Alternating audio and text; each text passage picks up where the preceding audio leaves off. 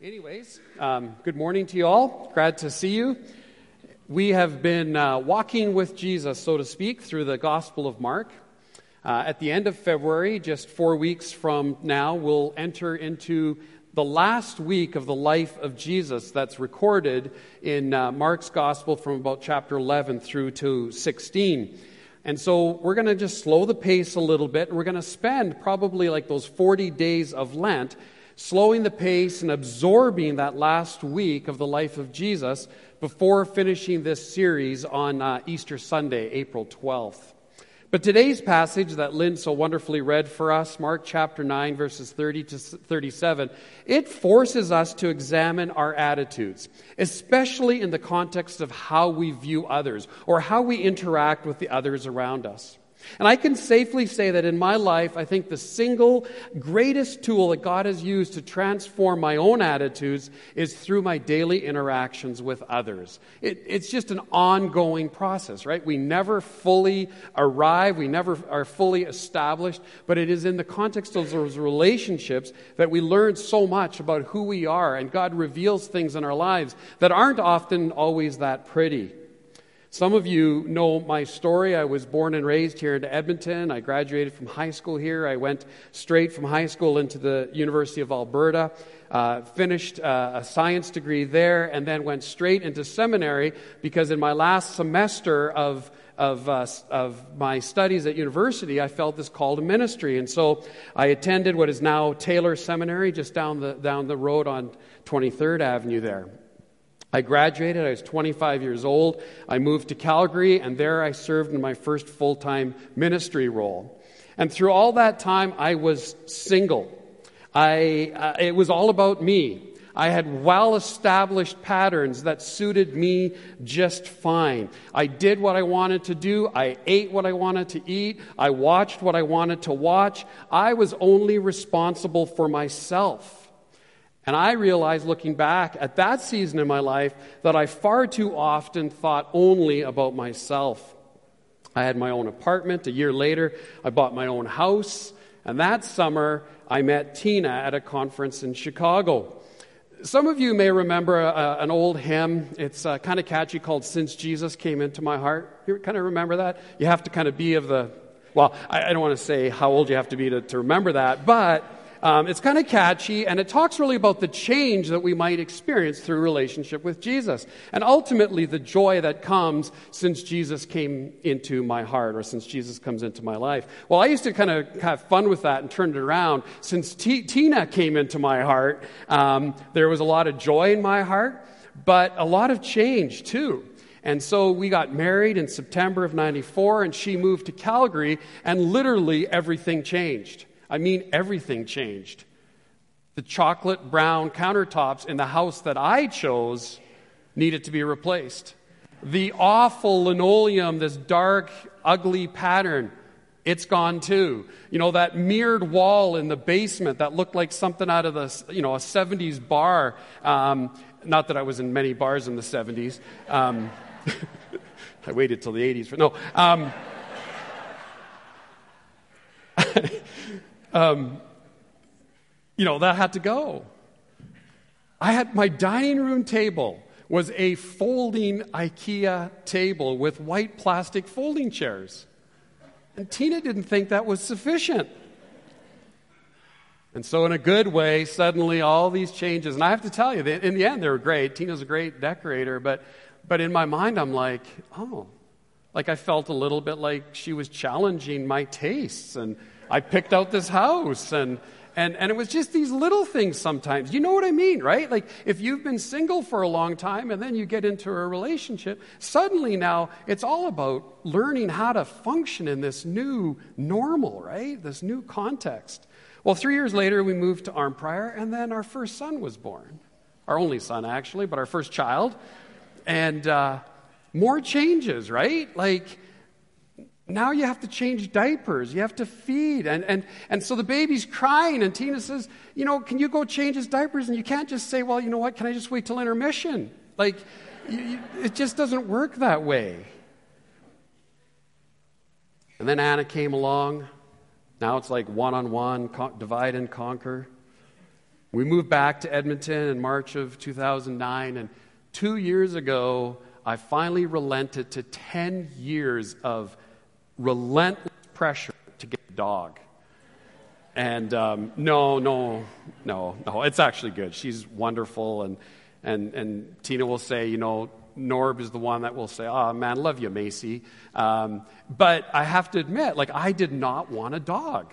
This was going to be an inconvenience in our lives. And suddenly, no, I don't want to get up off the couch and open the door so you can go out and do your business. It's just, it's an inconvenience.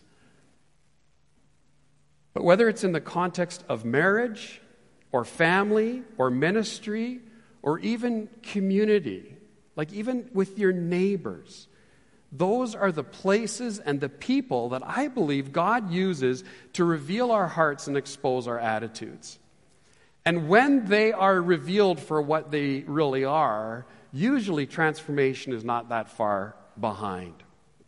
Well, it's in the context of relationships and human interactions that we have opportunity to live out the words of Jesus.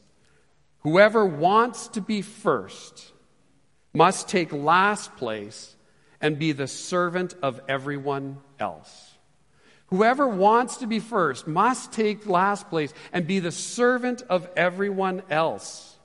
And it's everyone else that you now have to consider. It's not just me or myself or mine, but now it's us and ourselves and ours. And we're forced to look beyond ourselves and to put others ahead of ourselves. And everything in us hates it. We want to resist it. We rebel against it because we're hardwired to be self centered. I mean, isn't it all about me? No, no, it isn't. And Jesus says that the right attitude is not to put yourself first, but to, in fact, be the very last, to be a servant of all.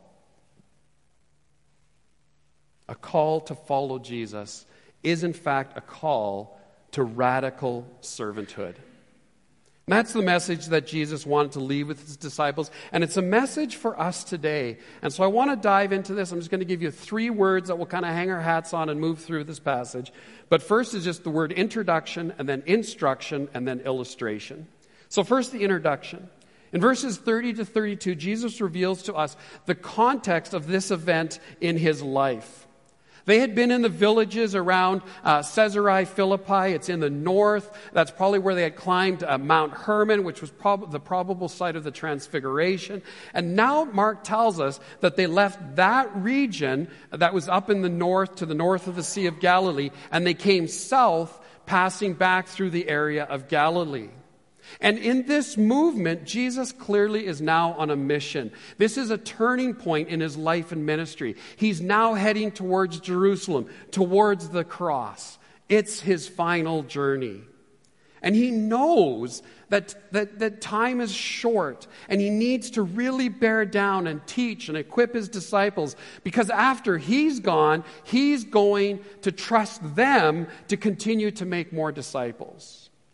So, not surprisingly, we read the end of verse 30 and verse 31. He says, Jesus didn't want anyone to know that he was there. Okay, he wanted this to kind of be under the radar, to be stealthy. And he wanted to spend more time with disciples and teach them.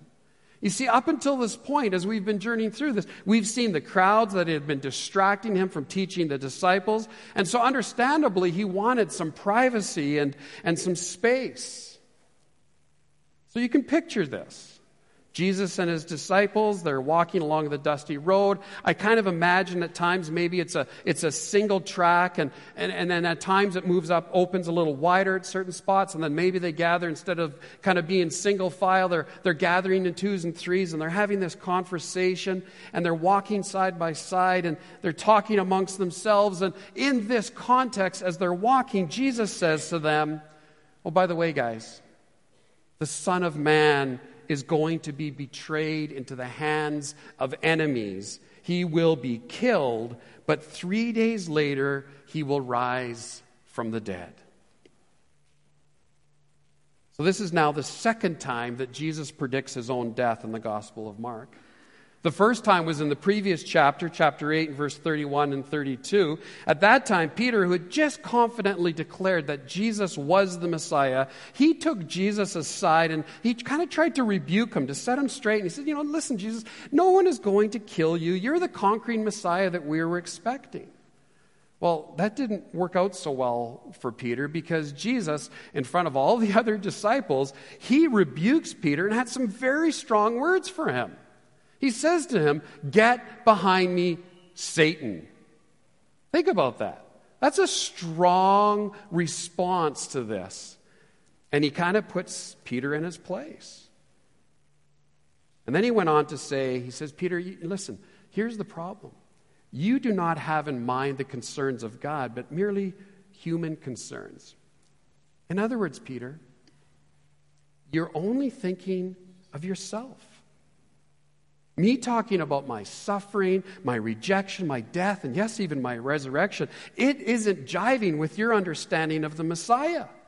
And listen, Peter, my Messiahship is going to be marked by humility and self giving service. And clearly, Jesus knew that his disciples still did not understand what was going to happen to him. And so here, as they're walking along this dusty road, he tells them again, he's trying to prepare them for what is inevitably going to happen. He's trying to get them to understand that God was intending to have his son Jesus die, that it was all part of God's plan. And Mark makes it clear that the disciples still didn't understand what was Jesus was saying. It was going over their heads. And, he's, and Mark records this and says, they were afraid to ask him what he meant. I mean, we look at them and we just kind of think, I mean, how dense could you be? I mean, but then again, friends, we have the advantage of looking at God's Word and studying God's Word and looking back in hindsight, in a sense, on these events. They didn't have that. But there were all of these times where Jesus kept trying to communicate listen, this is who I am, this is what I'm about, this is what I'm going to do. How are you going to respond to that? But they were afraid. I'm not exactly sure why they were afraid. Maybe they just didn't want to hear the answer. Maybe they remember that how Jesus scolded Peter the last time. Maybe they just didn't get it again and, and, truly didn't get it and they're kind of embarrassed. I mean, he's saying this again. What does that really mean? We didn't know last time. But whatever their reason for fear, it became an obstacle to their learning. And fear is like that. It, it, it ties us up, it restricts us, it, it, it prevents us and keeps us from discovering truth or working things out. I mean, we can be afraid of so many things, and they just become obstacles or hindrances to us. It keeps us from speaking out. It, it keeps us um, because we might be, you know, afraid of, of being embarrassed. And in their mind, they're probably thinking, you know, Jesus, he's talking about this crazy stuff again about dying and rising again. But I'm not going to ask him what he means. You ask him what he means. I'm not going to ask him, you ask him. And they're going back and forth and point, pointing the fingers. But, friends, God and Jesus, he, he can handle our misunderstanding. He can handle it when we don't get it. He can handle it when we have to come to Him and say, Jesus, can you help me understand this? I don't know what to make of this. And whether it's His Word that you're studying and there's, that you need some insight, you can ask Him for insight, and through the, through the Holy Spirit will reveal that truth to you. But maybe there's a situation in your life that you can't figure out. It doesn't make sense to you. And you're asking Jesus, help, help me understand what's going on here. And so, again, it just comes back to the importance of prayer. That we are invited into a relationship with the God of the universe that we can have a conversational relationship with. That we can bring to Him our needs and our concerns and our fears and all of these things, and we just bring them to Him and we interact with Him, we relate with Him, and we listen closely for what He's saying to us. So that's really just the introduction to setting the scene for what's about now to take place, and that's the instruction. The next three verses, verses 33 to 35, contain the key instruction of Jesus in this passage. And so they're coming down from Caesarea Philippi. They arrive in Capernaum. They go into a house. It's likely Peter's. And it's within the four walls that Jesus privately instructs his disciples. He has an important lesson to teach them. And no doubt he had heard some of what the disciples were talking about as they walked along. But He's also God. And so he knows what they're thinking about without them even saying a word. He knows their hearts. He knows exactly what's going on. And now they're face to face in the privacy of Peter's home, and he asks them, What were you guys talking about on the road? Sometimes I'll just randomly, maybe I'm with Tina and it's just been quiet for a while, and I'll just randomly say, What are you thinking about? And sometimes it kind of catches her by surprise, and sometimes she'll do, do the same. And really, you should try it. I mean, all of a sudden, you're kind of arrested in your thoughts. What, what am I thinking about? And sometimes it's just like, nothing, right, guys? Um, anyway, the disciples, they don't answer Jesus' question. What are you talking about? Silence. Why? Mark tells us why, so we don't have to figure it out because they had been arguing about which of them was the greatest. But they were arguing about which one of them was the greatest. Busted, right? It's kind of embarrassing. So there's this embarrassed silence. Because while Jesus was talking about his upcoming betrayal, his death, and his resurrection, all the disciples could think about was what was the pecking order going to be in the kingdom that Jesus was going to establish. That's how off they were in their thinking. Jesus is facing humiliation on a cross, and all the disciples were concerned about is which of them was greater than the others. They were preoccupied by position. They were preoccupied with prestige. And there's no greater contrast between the self giving of Jesus and the self centeredness of the disciples. Because they still thought Jesus was going to be an earthly king, and they were concerned about their place and their position in that kingdom. And so they were arguing about it. You can almost hear them, can't you? One of them says, Well, I'm, I'm pretty great. I'm greater. I'm the greatest. And, and then maybe James says, Well, clearly it has to be, you know, one of us, Peter, James, and John. I mean, we're kind of Jesus' favorites already, you know. We're closer to Jesus than, than any one of you. I mean, who's going to remember you? I mean, 2,000 years from now, who's going to remember Bartholomew? Thaddeus. Good luck with that. Peter's probably like just listening to this all going on. He goes, Listen, guys, let me just end the argument right here. I am the greatest. And Jesus calls him out. What were you arguing about? And there's this awkward silence. But Jesus sees this as a teachable moment. It's time for some instruction. He's got his work cut out to get them ready. So he sits down. It's the traditional position of a, of a rabbi who's going to teach his disciples. He calls the disciples over and they gather in front of him. And then he breaks this silence. One sentence to teach the essence of true greatness. Whoever wants to be first must take last place and be a servant of everyone else. In Jewish culture, status was incredibly important.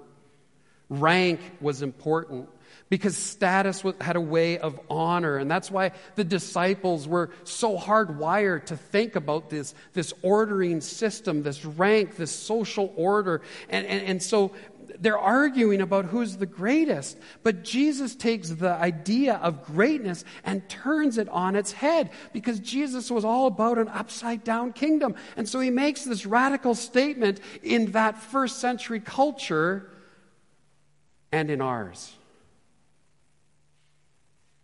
Because this statement that the first must be the very last and a servant of all, it was and absolutely is countercultural. Because our natural human instinct is to want to be first. We want to win. We want to be recognized. And Jesus comes in and speaks truth, a hard truth into that, and says, Listen, true greatness, simply put, is servanthood. Cheryl Bachelder, she's the CEO of Popeyes Louisiana Chicken. Popeyes is popping up all over the city of Edmonton. Have you tried it? Oh, come on. You will after this story. So she turned this company around with a focus specifically on serving others. She's a committed Christian, takes her Christianity into her workplace. She's the author of Dare to Serve How to Drive Superior Results by Serving Others. And in a recent interview, she shared her thoughts on servanthood. And this is what she said. Listen to this. The Bible verse that's on my calendar every day is Philippians 2, verse 3. Because I haven't found one that's more paramount to how I want to lead in my family and in my work. And that is, quote, this is the verse, do nothing from selfish ambition or conceit, but in humility count others more significant than yourselves. I really like the choice of words around counting others more significant than yourselves. And listen to this. She goes, I believe we're all born with an inner two year old.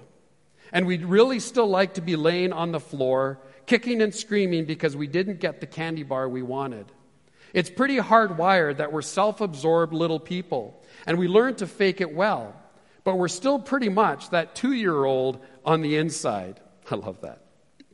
We're that little two year old on the inside. She goes, I find that biblical perspective really challenging in every aspect of my day.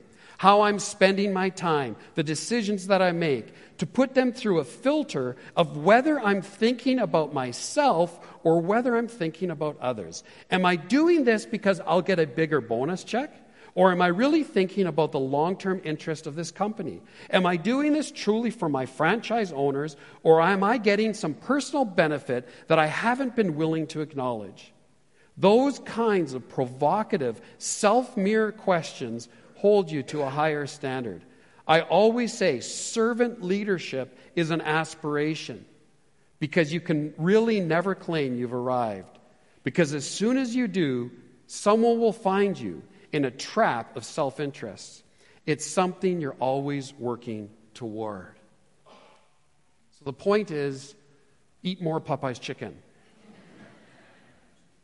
No, the point is do we approach everything that we do with a mindset am I thinking about myself or am I thinking about others? So, what this instruction leads us to do, I believe, is come before God and have Him examine our hearts. Just to, to ask Him to search our hearts. When we are serving, are we serving humbly? Ask yourself, well, what happens if I don't get recognized by, by, my service? Do I get upset? Do I get annoyed that nobody patted me on the back? Eh, friends, this surfaces in us one of the, those ugly things that ugly sin called pride, doesn't it? And if it does, when we think about how we view others or how we treat others, then we need to be able to confess our pride. Can we admit that sometimes we do, in fact, act like a two year old? So once we examine our hearts, then we can respond and we can say, you know what? I want to live my life in a way that I am thinking about others. I want to put others first. I'm going to look for ways to help others, to serve. And that's what Jesus was just instructing his disciples on. Listen, you want to make a world changing difference in this world? Put others ahead of yourself.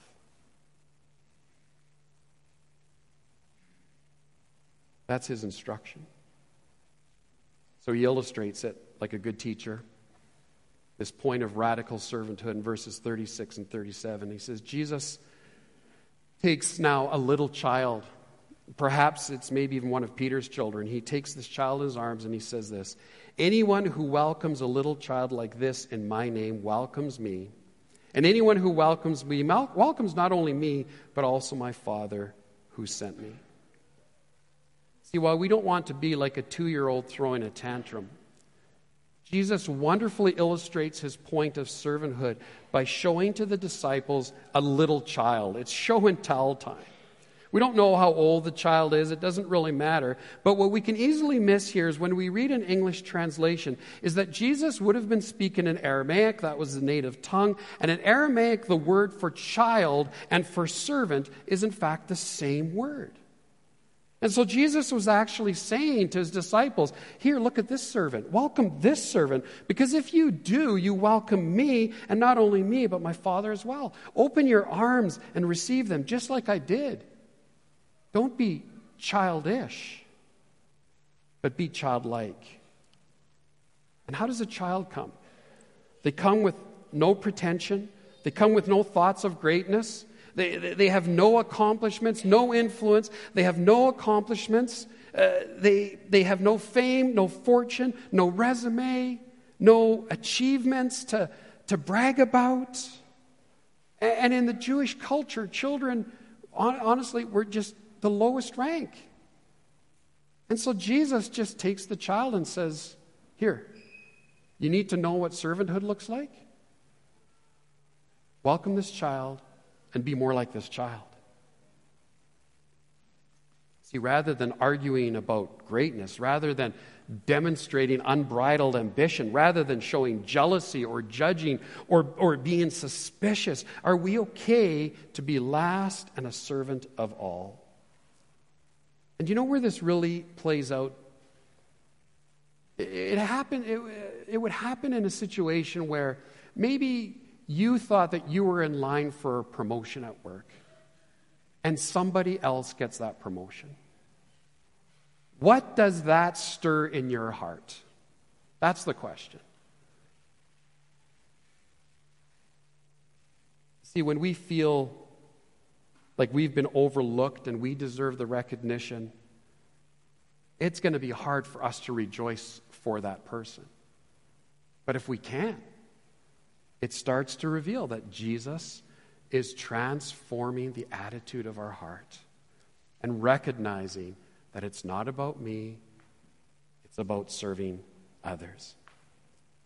Can you imagine? I just wonder what would happen in all of our relationships at work, at home, in our communities if we assumed first and foremost the position of servant. Instead of seeking to be served and to be first, we embraced this true greatness of radical servanthood. And Jesus himself is a great illustration of this illustration. Right? That's what he modeled. He modeled radical servanthood. Mark 10, verse 45 says this For even the Son of Man did not come to be served, but to serve and to give his life as a ransom for many. Friends, that's the example that we have to follow. And if you need more, Jesus in John 13, and if probably what's fairly familiar if, you, if, you've, if you've been reading your Bibles over time, you know that in John chapter 13, Jesus takes a towel and a basin of water and he gets down before his disciples and he washes their feet.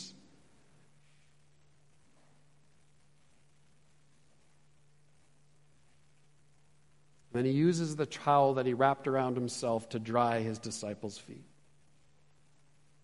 You may remember that Peter thinks that this act of service on Jesus' behalf is beneath Jesus. And so they have this exchange, and well, eventually Jesus washes Peter's feet too. And Judas, even though he already knew it would be Judas who would betray him, think about that. Jesus washed the feet of the one who would betray him. He truly was a servant of all. And in John chapter 13, verse 13 to 15, we read these words. He says, You call me teacher and Lord, and you are right, because that's what I am. And since I, your Lord and teacher, have washed your feet, you ought to wash each other's feet. I have given you an example to follow. Do as I have done to you. You see, servanthood does not mean abdicating authority. It, it's an attitude of the heart. It impacts the way that we treat people especially the people that technically might be, you know, beneath us. We need to ask ourselves the question that the CEO of Popeye's Kitchen asked herself Am I thinking about myself or am I thinking about others? What if every day when we were getting dressed, we imagine wrapping a towel around our waists? How would we approach our children? How would our teenagers approach the parents? How might we relate to one another in a marriage relationship? What happens when we go to work and I'm, I'm imagining that I've got a towel around and I'm here to serve? What difference is it going to make? Because what if it really isn't about being served, but being a servant? What if it really isn't about being first, but about being last? What if it really isn't about titles and credentials and experience, but about assuming a position of radical servanthood? Friends, I got a whole bunch of ways that we could apply this, but think about the interactions that you have on a day to day basis, whether it's at work, whether it's at church, whether it's in your community, whether it's in your home, wherever it is. Recognize that there is a place for us to live out this truth. And what if, what if our attitude really was to be radical servants? What if the way that we thought and felt about others was to put them first and for us to assume the position of servant of all? What if we had big hearts and not big heads? Humility instead of pride. I'm going to invite you to stand and I'm going to read a passage from Philippians chapter 2. We'll close with this. The worship team, you can already come. And I really would like you just to close your eyes. Maybe you've heard this passage before and it's familiar, maybe it isn't. But I want you to just very clearly hear these words that the Apostle Paul wrote to the Philippian church. Don't be selfish. Don't try to impress others. Be humble thinking of others as better than yourselves. Don't look out only for your own interests, but take an interest in others too. You must have the same attitude that Christ Jesus had. The same attitude that Christ Jesus had. Though he was God, he did not think of equality with God as something to cling to. Instead, he gave up his divine privileges. He took the humble position of a slave and was born as a human being. When he appeared in human form, he humbled himself in obedience to God and died a criminal's death on a cross. Therefore, God elevated him to the place of highest honor and gave him the name above all other names, that at the name of Jesus every knee should bow in heaven and on earth and under the earth, and every tongue declare that Jesus Christ is Lord to the glory of God the Father. You see, friends, attitude really is everything.